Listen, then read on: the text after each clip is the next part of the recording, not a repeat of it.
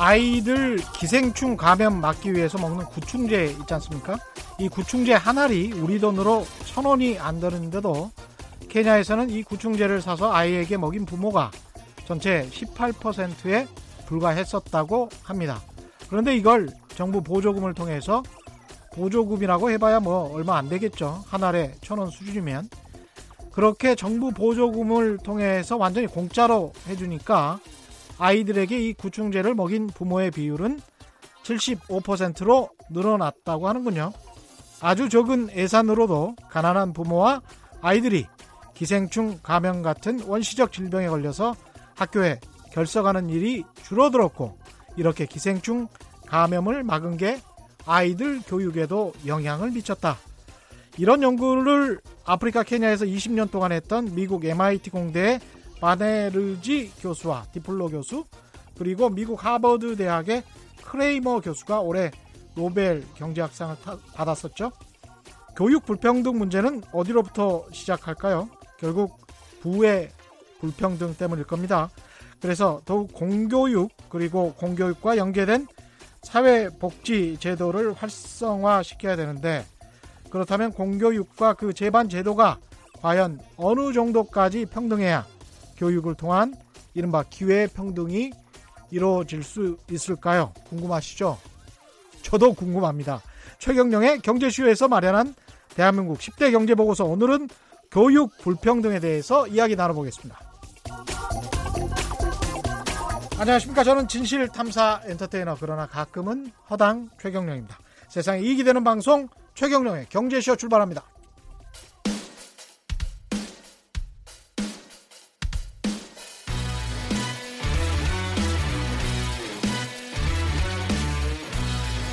최경영의 경제쇼 특별기획, 이천십구 대한민국 십 대 경제보고서. 숫자로 들어보는 한국 경제의 현주소를 최고의 전문가가 알려드립니다. 네, 특별기획 이천십구 대한민국 십 대 경제보고서 네 번째 보고서, 오늘은요 올해 한국 사회를 가장 뜨겁게 달궜던 교육 불평등에 관한 시간 준비했습니다. 그 많던 개천의 용들은 어디로 갔을까요? 계층 이동의 사다리라고 믿었던 교육의 역할, 더 이상 찾아볼 수 없는 것인지, 이런 생각이 많이 드는 요즘입니다. 한국 사회, 늘 어떻게 보면 뜨거운 감자였던 교육 불평등에 관해서 가장 적나라하고 진실된 보고서를 작성해 보겠습니다. 물론 대안에 대해서도 함께 치열하게 고민하겠습니다. 오늘 함께 하실 분들 소개합니다. 교육 경제학을 연구하신 분입니다. 김진영 건국대학교 경제학과 교수 모셨습니다. 안녕하십니까? 네, 안녕하십니까? 예, 그리고 김희삼 광주과학기술원 교수 나오셨습니다. 안녕하십니까? 네, 안녕하세요. 예, 제가 오프닝을 하면서 아마추어라 별 생각 없이 오프닝을 썼을 수도 있고, 그래서 가만 고민해 보니까 오프닝을 쓰고 난 다음에 이런 생각이 들더라고요. 개천에서 용나는 게 교육의 목적이 꼭 아닐 것도 같다. 교육의 목적은 다른 데 있었던 것 같은데 오프닝 잘못 썼나, 뭐 이런 생각도 들고, 어떠십니까?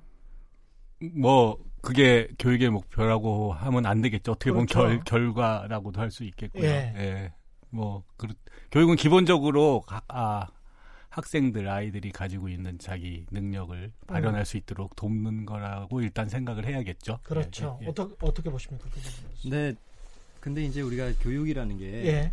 또 일종의 그 위대한 형평화 기제로, 위대한 형평화 기제, 네, 역할을 해왔던 것도 사실이고요. 말, 말 멋있는데요. 네, 더 그레이트 이퀄라이저라고 합니다.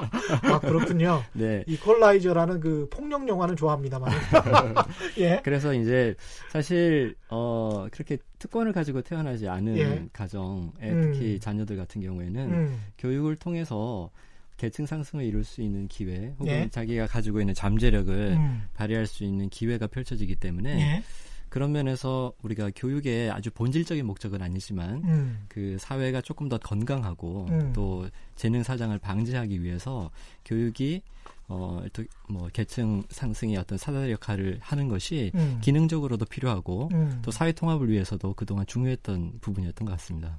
그 과거에는 개천에서 용이 많이 났었고 지금은 별로 안 난다. 이거는 현상적으로 맞는 이야기인가요? 맞는 이야기라고 생각합니다. 뭐 김희삼 교수님 연구도 있지만 예. 여러 연구들이 우리나라에서 음. 좀 이렇게 좀 아래 계층에 있던 사람들이 위로 이동하는 것이 점점 어려워지고 있다는 걸 보여주고 있고요. 아 그렇군요. 예. 그다음에 이제 뭐 경제학 용어 써서 죄송합니다만 예. 그 세대 간 소득 탄력성이라고 해서 예. 부모의 소득이 일 퍼센트 올라갈 때 자녀 소득이 몇 퍼센트 올라가냐 이런 연구들도 많이 합니다. 자녀 소득도. 예. 예.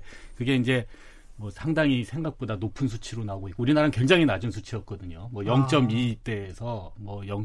요새 연구를 보면 사, 오 이렇게 또 심지어는 그거보다 더 높을 수도 있다. 그런 연구들도 나오고 있습니다. 그러면 영 점 사오라는 그 수준이 어느 정도 수준인가요? 다른 나라랑 비교했을 때? 미국에 이제 처음 연구가 시작됐을 때 이제 영 점 삼사인 줄 알았다가 지금 한 영 점 육까지 올라가 있거든요. 미국 같은 미국 경우는? 같은 나라. 그러니까 예. 우리나라도 그 수치에 뭐 최근 연구랑 가, 가깝지 않나 하는 생각이 듭니다. 그렇군요. 네, 특히 이제 이런 경향이 음. 이천 년대 들어서 음. 특히 이제 또 가시적으로 보면 이천십 년대 들어서 좀 심화된 모습들을 보이고 있어가지고요. 예. 그래서 이제 사람들이 이제 개천에서 이제 용이 안 난다라고 이제 생각하게 됐던 것 같은데요. 음. 사실 제가 어, 여기 김진영 교수님은 팔십육 학번이시고 예? 제가 팔십팔 학번인데요. 아, 그러시군요. 네, 네. 예. 근데 이제 제가 대학 다닐 때만 하더라도 예. 그 제 기숙사에 예. 어, 전국 각지에서 온 그 지방 학생들이 네. 그 있었거든요. 저도 팔십구 학번이고 네. 네, 네, 네. 케이비에스에 구십오 년도에 들어왔는데 그때만 해도 지방 음, 지방 출신이 네. 오십 퍼센트였어요. 네. 네. 네. 그 심, 지방 출신이. 그렇죠. 음. 네. 심지어는 자기 아주 어렸을 때 네. 자기 마을에 전기가 들어왔다라고 하는 그 굉장히 그렇죠. 낙도 출신. 네. 그, 그 저도 섬에 살았었습니다. 네, 네. 네. 이제 지금은 보면 네. 가령 우리가 저 어, 이천십육 년 그 음. 국가장학재단 조사를 음. 보면, 네. 그러니까 그 서울대, 고대, 연고대 우리가 스카이라고 네. 부르는 그 대학에 재학 중인 학생들의 한 칠십 퍼센트 이상이 좀 고소득층인 것 같다. 어, 그러니까 예를 들면 소득, 네네 소득 구분이 십 분이니까 상위 이십 퍼센트 혹은 이제 장학금이 필요 없어서 아예 신청을 하지 않은 학생들 음. 이 한 칠십사 퍼센트 뭐 이렇게 나타나고 있어가지고요. 예. 그때하고는 굉장히 달라진 걸 볼 수가 있죠. 그러니까 과거와는 달리 우리가 음. 이게 수치로 알 수가 있거든요. 음. 그러니까 소득을 조사해서 팔 군이 구 군이니까 상위 이십 퍼센트가 아니면은 국가장학금이 지급되도록 제도화돼 있습니다. 아, 그럼 이론적으로 모든 분위에서 공평하게 간다 그러면 예? 팔 군이 구 군이 학생들이 이십 퍼센트가 돼야 된다는 얘기인데 칠십까지 늘어났다는 건 장학금이 필요 없는 학생들이 그만큼 많다는 건 이른바 이제 인류 대학에 들어가는 음. 저소득층 학생들이 많이 줄었다는 얘기고 굉장히 고소득층이 많이 들어가고 있다는 얘기겠죠. 이게 사실은 미국의 하버드 대학이랑 거기는 뭐 연 뭐 보통 한 일억 정도 드니까요. 네. 근데 그런 경우에도 대부분이 하버드 대학 졸업생 출신이 또 하버드에 진학한다는 통계를 본 것 같은데 대부분은 아니겠습니다만은 음. 많은 숫자가 그래서 이제 우리도 점점 그렇게 미국의 안 좋은 모습들만 닮아가는가 그런 음. 생각도 듭니다. 음. 근데 그 우리 지금 현재 그래서 교육이 불평등하고 불공정해서 이십 대가 분노한다 이런 이야기를 하지 않습니까? 그거는 좀 타당한 분노인 겁니까 그러면? 조금 말씀을 예. 미국 얘기가 나왔으니까 미국 말씀부터 드리고 예. 싶은데요. 예. 예. 그 적어도 우리가 표면적이나 제도적으로는 상당히 교육 평등을 이루고 있는 겁니다. 왜냐하면 이제 제가 사실 박사 논문을 미국 뉴욕주에 있는 그 교육 까지도 예. 제가 박사 논문을 썼는데 그때 이제 한국에서 온 저로서는 충격이었던 게 예. 제일 사, 잘 사는 학군이랑 제일 못 사는 학군이 공식적인 교육비 차이가 한 네 배가량 났습니다. 같은 주에서. 공식적인 교육비라는 일 인당 교육비가 지출하는 아. 수준이. 예. 근데 우리나라에서는 굉장히 그게 형평화되어 있거든요. 교육에서는 예. 적어도 우리나라가 공교육에서는 모든 학생들한테 거의 비슷한 비용을 들이면서 상당히 아, 그, 균질적인 교육을 하고 있습니다. 공교육비가 네 배가 공교육비 네 배입니다. 그러니까 미국의 경우에는 근데 그것이 이제 상당히 어떻게 보면 자연스럽게 받아들여지고 있는 거고요. 어, 우리나라에 너무 심한 거 아니에요? 어, 뭐 그게 이제 천구백구십 년대 예. 수치니까 뭐 지금은 다를 수도 있습니다만 어쨌든 예. 저로서는 굉장히 충격이었습니다. 예. 당연히 공교육은 같은 교육비를 그렇죠. 드리고 어디서 교육을 받든지 비슷한 수준의 교육을 받아야 된다고 우리가 생각하고 있는데 같은 지역인데 뉴욕주. 뉴욕주에서만 그랬습니다. 그래서 이제 야. 그런 차이에 굉장히 충격을 느꼈던 적이 있어서 네. 적어도 표면적으로 보고 공교육만 보자면 우리나라는 음. 교육비 지출에서는 그런 지역 차등이 없습니다. 공교육비를 말씀드리는 겁니다. 음. 물론 이제 상당히 많은 부분의 차이가 이제 그 교육 기회의 차이라든지 네. 아니면은 이제 뭐 뭐 오늘 뭐 하, 뜨거운 주제가 되겠습니다만 이제 사교육에서 벌어지고 있는 건 그렇죠. 사실이죠. 예. 그러니까 부모 소득과 아까 자식의 자녀들의 소득이 비슷하게 간다.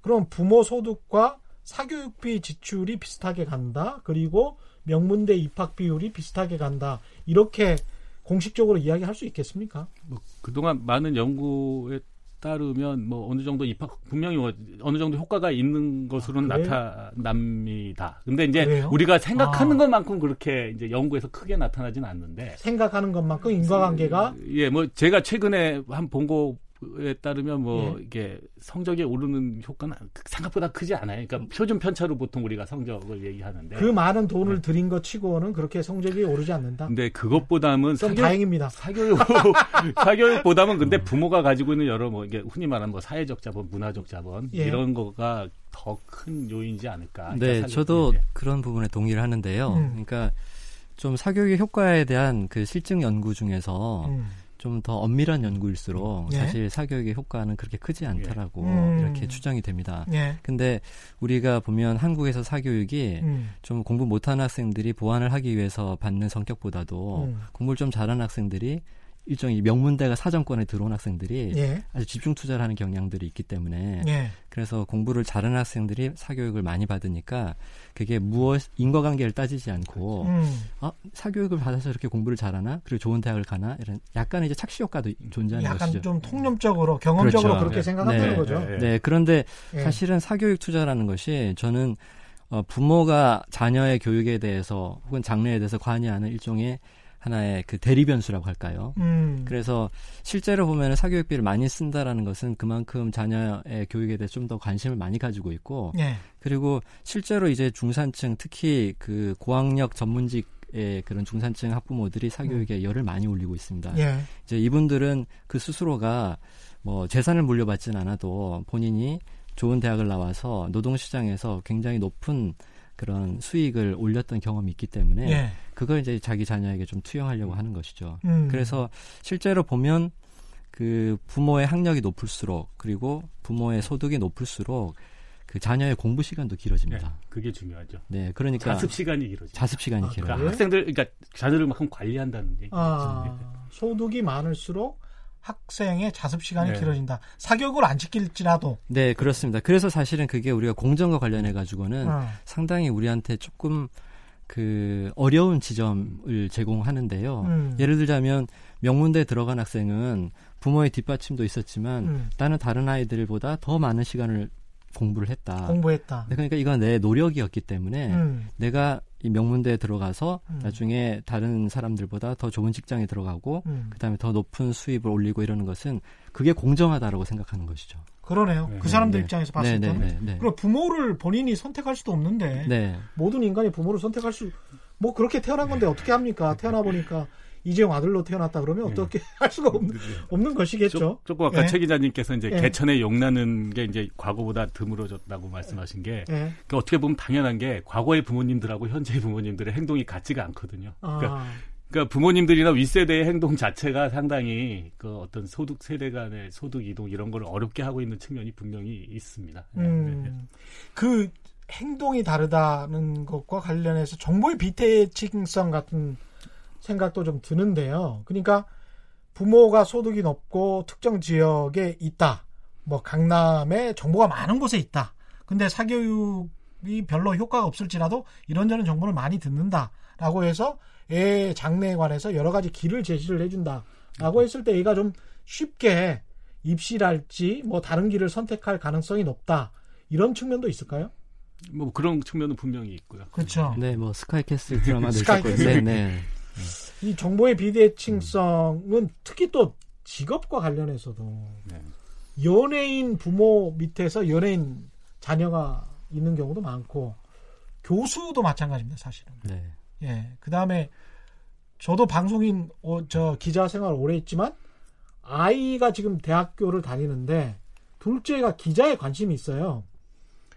근데 하지 말라라고는 하는데 근데 이제 그 그렇게 되다 보면 아이 그냥 가르쳐는 주겠죠. 뭐 이런 생활이야라고 하면서 이제 가르쳐 주고 그러다 보면 남들보다 훨씬 유리하지 않을까 그런 생각은 좀 들기는 하더라고요. 이걸 어떻게 막을 수가 없을 것 같습니다. 이런 불평등은. 그렇죠. 네, 네, 일부 유전적인 요인도 있고 어렸을 아. 때부터 또 노출되는 환경 자체가 음. 그런데 좀 자극을 받을 텐데요. 음. 근데 그게 저는 그런 식으로 세습이 된다라는 것은 마치 우리가 국가대표를 선발할 때 국가대표의 네. 자녀들로 그렇죠. 국가대표를 선발하는 거랑 비슷한 것이기 때문에 워런 버핏이 똑같은 이야기를 했죠. 네네네. 예. 네. 이번에 이제 정부가 정시를 확대하겠다. 오늘이 마침 수능일입니다만은 앞으로 정시를 확대하겠다 뭐 이런 이야기를 했었는데 여기에 관해서는 뭐 굉장히 좀 왔다 갔다 합니다. 비판도 네. 있고 뭐 네. 그게 맞는 것 같다라는 이야기도 있고 여기에 관해서는 어떻게 생각하십니까? 어, 저는 어떤 정책이든지 간에 좀 지금 뭐 우리 흔히 빅데이터 얘기도 하는데 데이터를 예. 좀 보고 좀 정책이 시행됐으면 좋겠습니다. 음. 그러니까 어, 여러 가지 얘기가 있죠. 그러니까 정시가 그 표면적으로는 가장 공정합니다. 똑같은 시험 문제를 같은 시간에 앞에 놓고 예. 똑같은 학생들이 푸는 거니까요. 음. 어, 그렇지만 그게 항상 그런 건 아니어서 대학에 보면 이제 뭐 저희 대학에 예를 들면은 예. 어, 내신이나 학종으로 오는 학생들이 소득 분위기가 더 낮습니다. 평균적으로. 낮은 아, 거죠. 그래요? 예, 그리고 학종으로 정, 오는 정, 예, 그리고 정, 친구들이? 정시 학생들이 이제 소득 분위기가 좀 높은 편에 속하고요. 정시가 오히려요? 예, 근데 예. 이게 이제 뭐 학교마다 다를 겁니다. 그래서 예. 어떤 서울에 있는 네, 예. 서울에 있는 뭐 사립대인데 제가 뭐 다른 대학에서도 비슷한 얘기를 많이 들었습니다. 사실 예. 다른 대학에서도 오히려 정시 학생들이 부모님 음. 소득이 좀 높은 편이라는 얘기는 들었는데 음. 어, 이런 걸 이제 확인을 안 하려고 그런다는 게 좀 문제 같아요. 그러니까 네. 실제로 실제로 현상이 어떻게 되는지 보고 좀 대책을 좀 논의했으면 음, 좋겠고요. 네. 그다음에 제가 좀 걱정하는 거는 이제 이를테면 어, 학, 학종 백 퍼센트, 내신 백 퍼센트, 일단 백 퍼센트로 가는 겁니다. 학생들이 네. 성격이 굉장히 다양하고 가지고 있는 취미나 자질 이런 게 다 그렇죠. 다른데 네. 입시 제도만은 회귀를 하겠다 이 생각만은 좀 피했으면 하고요. 정시는 맞습니다. 정시. 네. 뭐 수시는 수시 내로 다 나름대로의 장점이 있습니다. 마찬가지로 나름대로의 단점도 있습니다. 음. 그래서 그런 걸 감안해서 어떤 한쪽으로 극단으로 몰고 가지는 않았으면 합니다. 그런 뭐 그러니까 우리가 흔히 하는 얘기로 장점을 살리고 단점을 보완하자 이런 식으로 접근을 해야지. 예. 뭐 한쪽으로 느리는 것이 뭐 공정에 좋을 것이다. 이런 쪽의 생각은 좀 위험하지 않냐. 정책은 좀 극단은 좀 피했으면 좋겠다 하는 말씀 드리고 싶습니다. 네, 음. 그게 대기업의 내부 자료 같은 거를 좀 보더라도. 예. 사실 그 공정성을 음. 위해서 가장 그 효과적인 전형은 음. 학생부 교과 전형이라고 하거든요. 그렇군요. 네, 내신이라고. 네, 내신을 네. 가지고. 그러냐면 이제 지방에 있는 일반고 학생들도 음. 좀 좋은 대학에 들어올 수 있는 기회들이 많이 열리니까요. 예. 근데 정시 수능 같은 경우에는 이제 요즘 항상 강, 강조되고 있는 절차적인 공정성 측면에서는 음.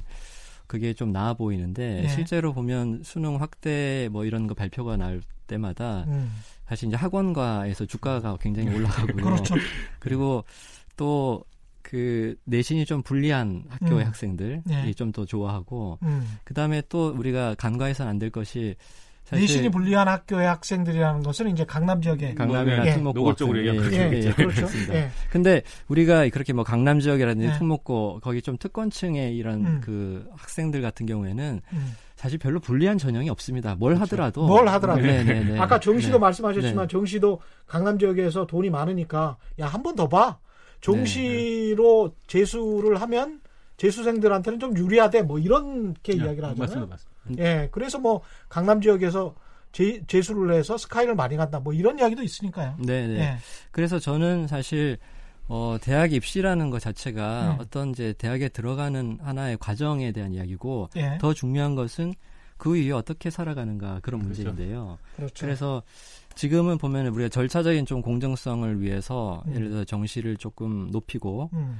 그리고 또 학종 같은 경우에는 좀 이 공정성을 강화하는 방안, 네. 좀 특권이 개입할 여지를 좀 줄이는 것 네. 이런 부분들은 지금 당장 정부가 생각할 수 있었던 조치들이란 생각이 드는데요. 근데 더 중요한 것은 네. 사실 그 대입의 타당성을 좀 높이는 겁니다. 그래서 음. 타당성이라는 것은 우리가 대입이라는 것 자체가 한국 사회에서 갖는 중요성을 생각할 때는 네. 그 아래 단계의 교육을 거의 규정해버리고요. 음. 그리고 그 학생들이 어떻게 그 진짜 십이 년 음. 사실은 초등학교 들어가기 전부터 준비가 시작된다고 봐야 되니까 예. 거의 열아홉 살까지 생을 어떻게 사는가가 대학 입시에 의해서 상당히 영향을 받게 되는데 그렇죠. 네.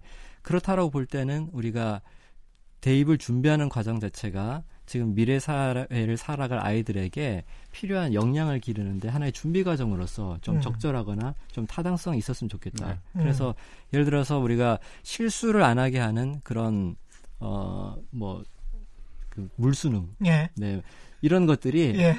분명히 뭐 사교육을 좀 줄이는 데는 효과가 있을지는 모르겠지만 예. 과연 이제 그게 미래 사회에 영향을 기르는데 얼마나 음. 도움이 되겠는가, 그런 연습을 시키는 것 자체가 여기에 대해서 좀 생각해 볼 필요가 있다는 생각이 듭니다. 학종 관련해서 한 가지만 네. 두 가지 나눠서 여쭤볼게요. 네. 학생부 교과 전형이 그래도 가장 공정하다라고 말씀하셨는데 학부모들 입장에서 봤을 때는 두 가지 측면에서 좀 문제 제기를 할 수 있을 것 같습니다.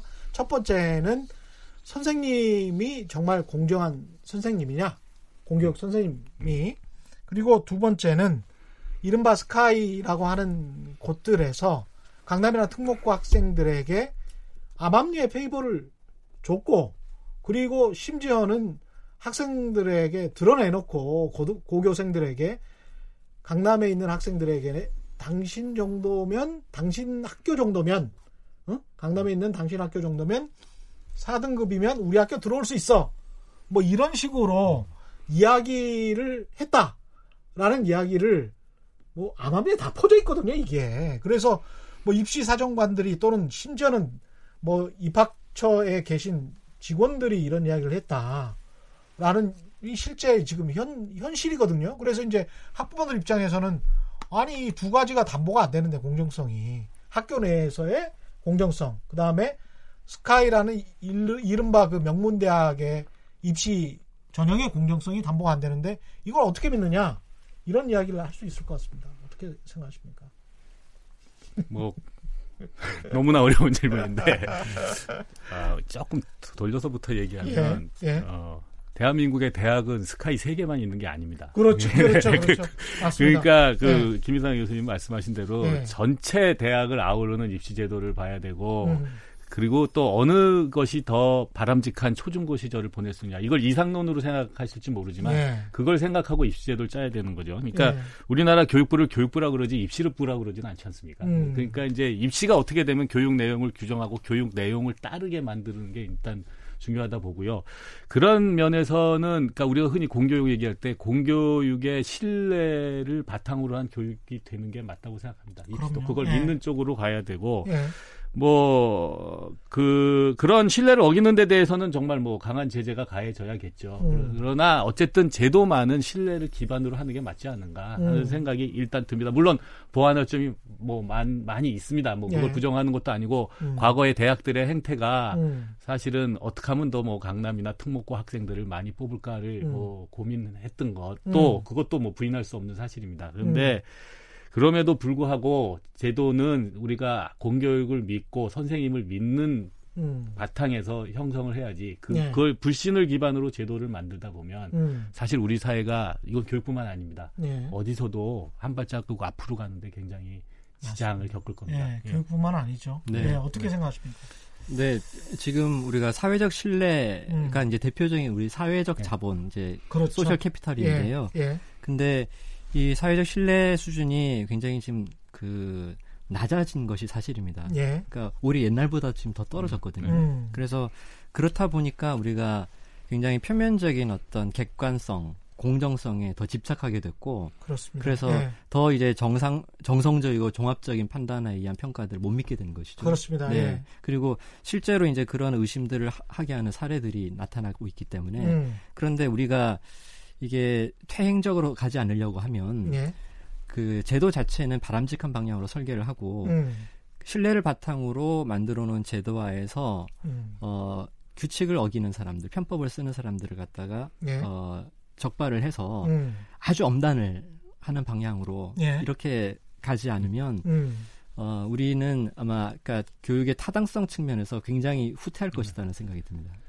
이게 그 뭡니까? 입시 제도가 사지선다형으로 보통 이렇게 나와서 이렇게 찍지 않습니까? 이 입시 제도 말고 글을 통해서 프랑스처럼 에세이를 통해서 뽑자, 이런 네. 주장도 많은데 지금 말씀하신 것처럼 사회적 신뢰가 없다 보니까 음. 글을 어떻게 믿냐, 이런 이야기가 네. 나오잖아요. 근데 네. 사실 저도 기자들 뽑을 때 면접위원으로 음. 심사위원으로 가서 이렇게 글을 보지 않습니까? 그러면 글이 제일 정확해요. 네. 정말 공정하고 신뢰할 만한 심사위원이라면 음. 글이 가장 정확하게 음. 그 사람의 모든 것을 다 볼 수가 있거든요. 근데 이제 이걸 못 믿겠다는 거죠. 네. 또. 그래서 참 이게 어떻게 해야 될지 네. 모르겠습니다. 근데 네. 지금 뭐 우리랑 비슷하게 음. 그 선다형 시험으로 음. 이 대입 제도를 가지고 오던 음. 나라들도 예를 들면 홍콩이라든지 일본 같은 경우에도 이미 이제 논서 수령으로 대입 제도를 지금 바꿨거든요. 예. 그러니까 홍콩은 이제 이천십이 학년도 수능부터 음. 어 이제 논서 수령을 출제하게 됐고요. 그러니까 예. 이제 중학교, 고등학교 이 수업 자체가 다 토론식으로 바뀌고 음. 사실 그 학생들이 비판적인 사고 능력이 장착돼가지고 그럼요. 지금 이렇게 홍콩이 지금 민주화 진통을 아. 겪고 있는 겁니다. 근데 일본 같은 경우에도 예. 센터 시험이 예전에 선다형 시험이었는데. 음. 근데 이제 내년부터는 그게 서술형이 도입되거든요. 예. 그래서 그것도 평가 전문가들 혹은 뭐 사람들이 너무 어렵다, 음. 뭐 어떻게 이거 그 공정성, 객관성을 담보하냐라고 반대가 있었지만 예. 그러나 미래를 보면 이렇게 가야 되는 것이 맞다라고 해서 음. 잘 준비해서 지금 시행에 이르게 된 것입니다. 참, 근데 이렇게 글로 통해서 이 학생의 내공을 평가하는 게 가장 정확하다라고는 보는데 이것도 사교육이 개입해버리면 네, 그러니까 그 제도라는 게 예. 우리가 이렇게 우아한 프랑스식 바칼로레아 시험 보고 이렇게 하는 게 우아하고 좋겠지만 예. 사실 나라마다 굉장히 다르고 그런 나라들을 보면 대체로 뭐 대학 진학률이 높지 않죠. 그러니까 아. 굉장히 선별에 비용을 음. 드릴만한 겁니다. 소수를 예. 뽑기 때문에. 그래서 음. 우리나라의 이 제도가 장착되려면 뭐 굉장히 다른 고민도 많아야 될 거예요. 전, 저는 지금 선언적으로 어떤 제도가 가장 좋다 이렇게 말씀드리고 싶진 않습니다. 왜냐하면 네. 뭐 이런 나라 저런 나라들의 제도가 상당히 좋아 보이지만 음. 그걸 막상 이제 제도를 갖고 와 보려면 이렇게 만만치 않은 일들이 많거든요. 그러니까 예. 우리 같은 경우에도 이렇게 방금 말씀하신 대로 이제 그 뭐 신뢰성의 문제도 있고 그렇습니다. 예, 예. 요것도 어떻게 보면 사실 글을 쓴다는 게 자유롭고 창의적인 생각을 하는 건데 그게 음. 또 이제 사교육에 의해서 획일적으로 변하게 될 수도 있고. 예. 그러니까 시험에 잘 통하는 쪽으로 오히려 그런 그렇습니다. 부작용도 만만치 않을 수도 있죠. 근데 예. 아무튼 그래서 사전적으로 뭐를 만드는 거는 조금 이것이 좋다 그러는 것보다는 조금 더 다듬어야 되지 않을까 싶습니다. 그러니까 우리한테 맞는 그리고 이제 하지만 한 가지 분명한 건요. 음.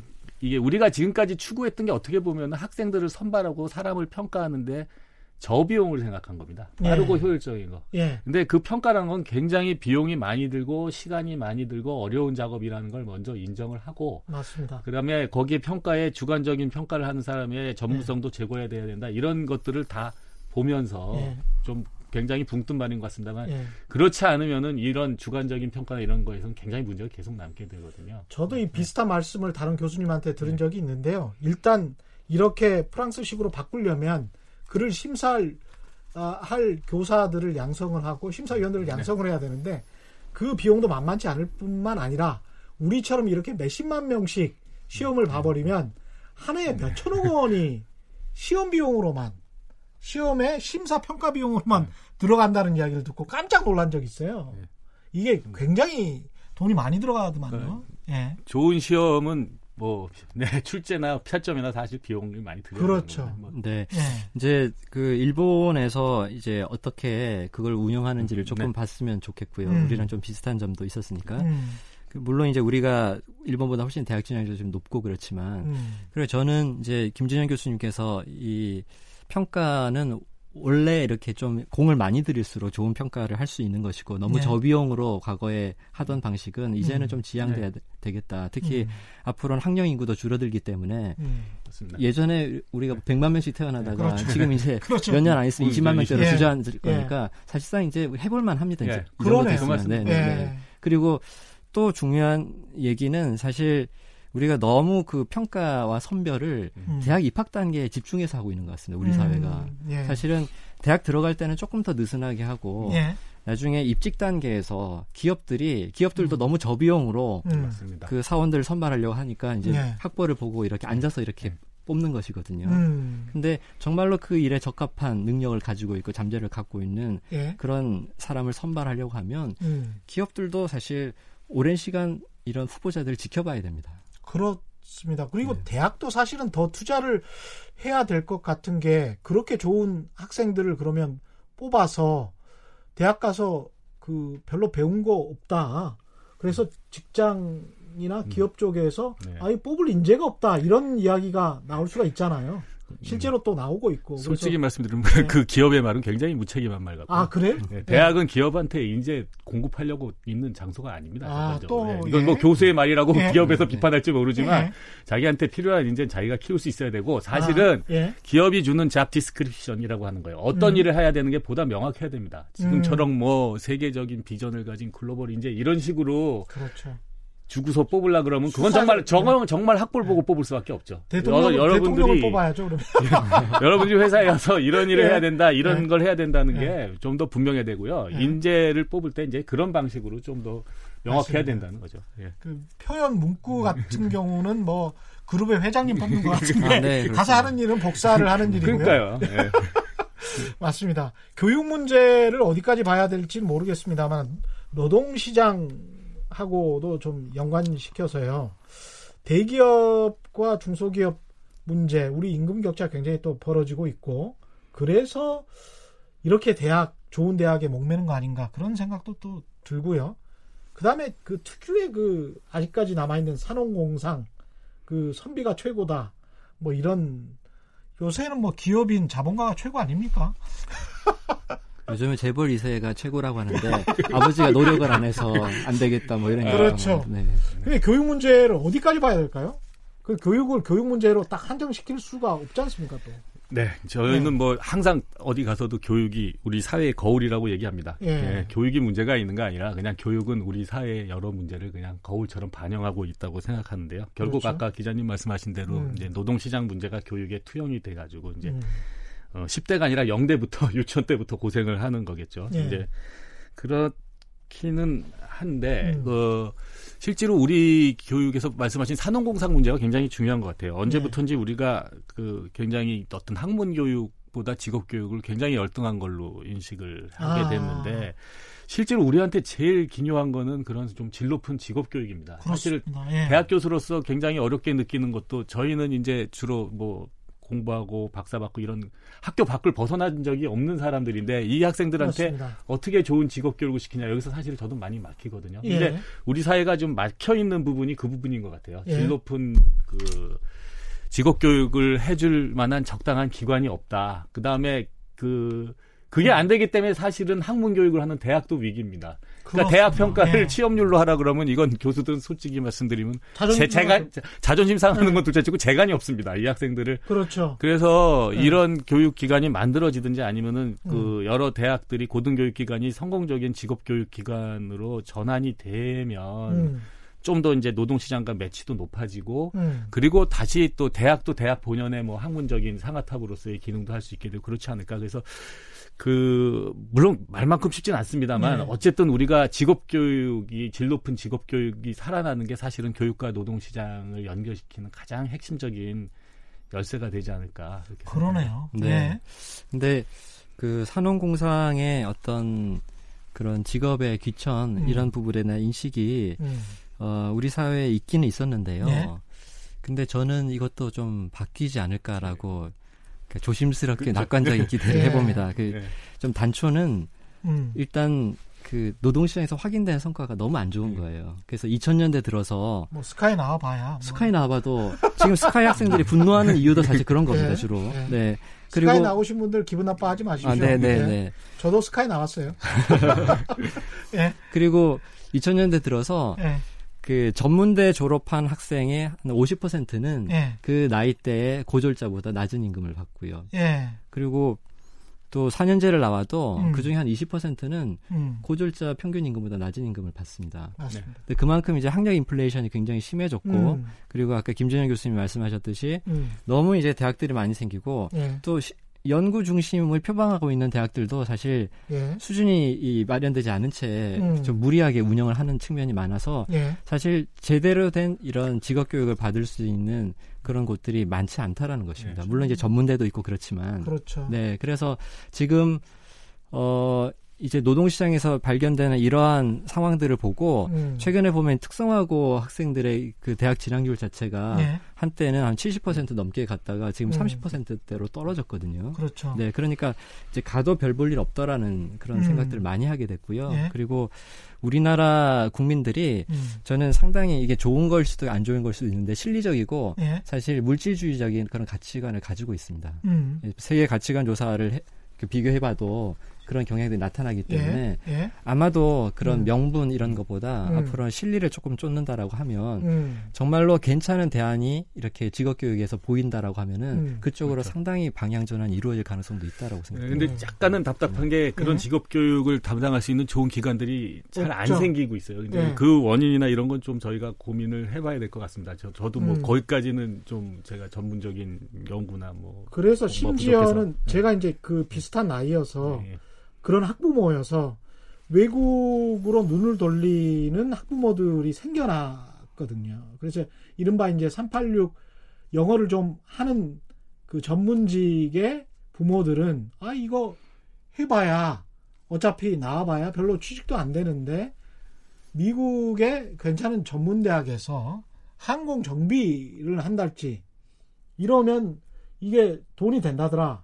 한국의 대학들도 이 어떤 수요가 있다고 저는 보는 거죠. 이런 수요가 있으면 그거를 미국에 갈 필요 없이 여기에서 어, 충분히 교육을 받으면 어떻게 어떻게 될 수 있다. 뭐 이런 식으로 음. 간다면 훨씬 더 많은 기회가 서로 간에 있을 것 같은데요. 예, 김희삼 교수님 말씀하신 대로 음. 이제 이렇게 대학생들의 뭐라 그럴까 노동시장 성과가 좋지 않고 이러면은 음. 이제 자꾸 그런 쪽으로 요구가 생길 거고 가긴 갈 건데 이제 음. 저희가 보기엔 이제 너무 답답하게 느린 거죠. 그렇죠. 그래서 뭔가 좀 빨리 될 수 있는 그런 전환이 빨리 이루어질 수 있는 음. 그런 계기가 어떤 건지 이게 좀 우리 사회가 고민해야 될 문제인 것 같습니다. 네. 그 저 국제연구기관 박사들이 예. 지금 연구하고 있는 것 중에 음. 어, 한국형 커뮤니티 칼리지. 그러니까 이제 그렇죠. 미국의 예. 커뮤니티 칼리지, 예. 그건 거의 돈 안 들이고, 그냥 그렇죠. 예. 또 들어가는 문턱도 굉장히 낮은 음. 대학이지 않습니까? 음. 그래서 그런 거를 정부 차원에서 아주 잘 설립해가지고, 음. 그거는 저는 좀 범부처적으로 교육뿐만 하지 말고, 고용노동부, 예. 뭐, 그렇죠. 과학기술정통부, 어. 뭐, 또 산업 쪽에도 결합을 해가지고, 그렇죠. 그런 거를 해서, 앞으로는 사실 보면 지금 학령인구가 너무 많이 줄어들기 때문에 음. 고등교육의 새 판을 짜야 됩니다. 맞습니다. 지금 이제 전문대 예. 또 지방대도 상당히 위기에 있고요. 음. 그렇게 할 때 기존의 대학들을 연명시키는 어떤 조치보다는 음. 판을 새로 갈아엎는다라는 생각으로 음. 그 낙인 효과가 없는 아주 그렇죠. 좋은 양질의 직업교육기관을 세워서 예. 거기는 어, 비단 이제 고등학교를 갓 졸업한 학생뿐만 아니라 음. 이제 재교육, 재훈련이 필요한 성인들도 와서 음. 이렇게 그 훈련이나 교육을 받을 수 있는 음. 그런 평생 학습, 평생 교육 기관으로 음. 이렇게 좀 자리매김 해나가는 게 좋지 않을까 생각합니다. 기존의 판을 바꾼다. 음. 기존의 대학 서열도 그렇고 대학의 커리큘럼도 문제가 될 것 같습니다. 사실은 그 이천 년대 초반인가요? 서울시에서 영어 교사를 뽑는데 중등 영어 교사를 뽑는데 처음으로 스피킹을 음. 도입을 한 적이 있어요. 그래서 제가 취재를 했었는데 왜 이렇게 늦었습니까? 라고 이천 년대 중반쯤 됩니다. 여쭤보니까 당시에 이제 고려대학교 교수님이 서울시 뭐 이 교사 선발을 할 때 스피킹을 이 넣자, 이 과목에 넣자라고 주장을 했던 분인데 그분이 이런 말씀을 하시더라고요. 아니 교수들이 영어 스피킹을 못 하는데 네. 스피킹 중등 교사를 뽑는데. 영문학과 교수와 영어교육과 교수들이 스피킹을 잘하는 분들이 별로 없는 거예요.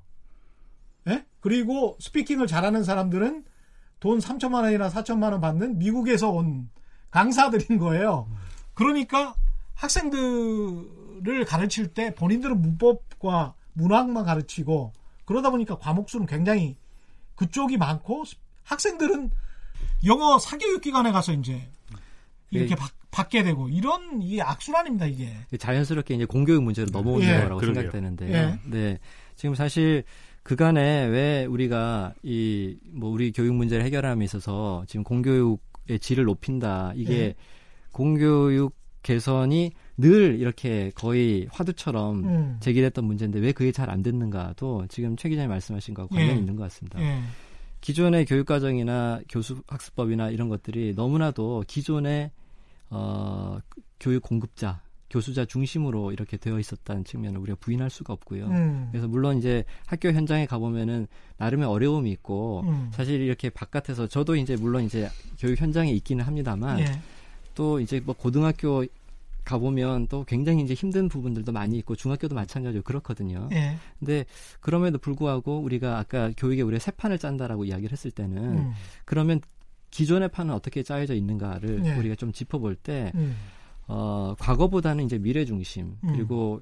교육 공급자의 어떤 그 안위보다는 음. 좀 교육 수요자에게 수요자. 필요한 것이 무엇인지, 음. 네, 그거를 어, 생각해서 음. 여러 가지 뭐 교원 정책이라든지 뭐 평가제도, 뭐 수업 방식 이런 것들이 좀 바뀌어 음. 나가야 되지 않을까 생각이 듭니다. 어떻게 생각하세요? 예, 예 그거 너무 맞는 말씀입니다. 그게 음. 근데 우리가 몰랐던 건 아니고 사실 오삼일 교육개혁이라는 걸 기억해보면 천구백오십일 오삼일 예. 교육개혁이라고 유명한 예. 개혁이 있습니다. 김영삼 예. 문민정부가 들어서면서 이제 했던 예. 개혁인데 그때 보면 벌써 학습자 위주의 얘기가 나옵니다. 아. 그러니까 그걸 저희가 이십 년이나 음.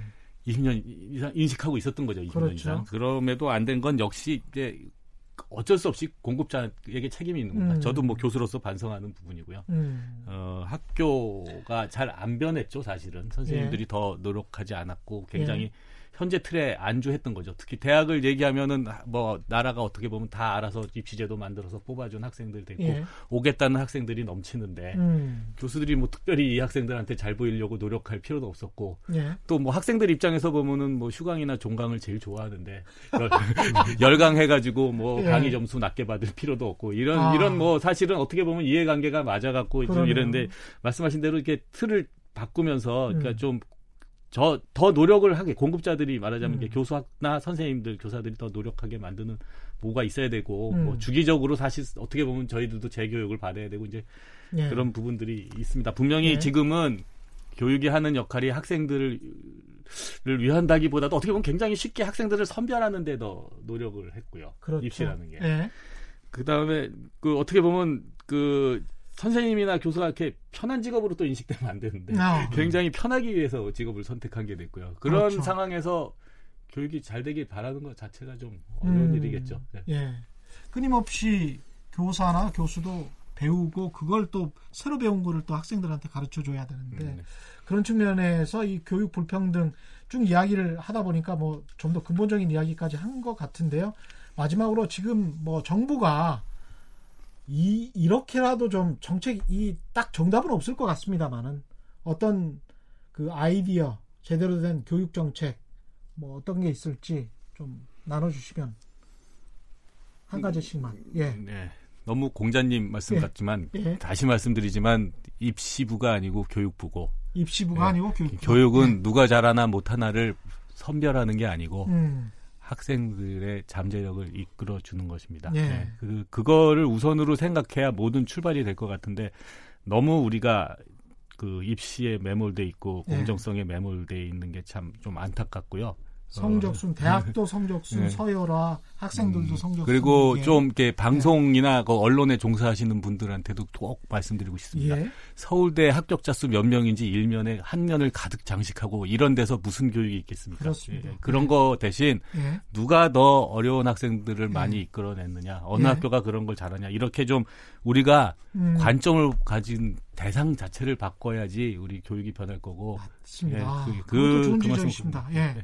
예, 뭐 드릴 말씀 맞습니다. 일단 여기서 예. 네, 예. 그 미국의 아리조나 주립대학교가 음. 최근에 많이 주목받고 있는데요. 예. 이제 그 학교가 표방하고 있는 것은 포용적이고 혁신적인 대학입니다. 포용적이고 혁신적인 네, 대학. 네, 그래서 이제 우리는 예를 들자면 A 플러스 학생들을 이렇게 선발하기 위해서 노력하는 것이 아니라 예. 그냥 B 학생을 받아서 음. 그 학생을 A 플러스 학생으로 만드는 데 목적이 있다. 멋지네요. 네네 그런 예. 것이죠. 그리고 교수 학습도 과감하게 지금 전환을 하고 있고요. 음. 또 에이아이를 이용한 맞춤형 학습이라든지 기술의 도움도 많이 받고 있습니다. 음. 우리가 좀 참고를 해야 될 부분이 아닌가 생각됩니다. 아리조나 주립대학 그 탐사 보도가 또 유명한 대학이어서 저는. 음. 관심이 많습니다. 오늘 말씀 감사하고요. 지금까지 함께해 주신 김진영 건국대학교 경제학과 교수 그리고 김희삼 광주과학기술원 교수와 함께했습니다. 고맙습니다. 네, 감사합니다. 네, 고맙습니다. 최경영의 경제쇼 저희가 준비한 내용 여기까지였고요. 특별기획 이천십구 대한민국 십 대 보고서 내일은 가계부채 보고서입니다. 지금까지 세상에 이익이 되는 방송 최경령의 경제쇼였습니다. 고맙습니다.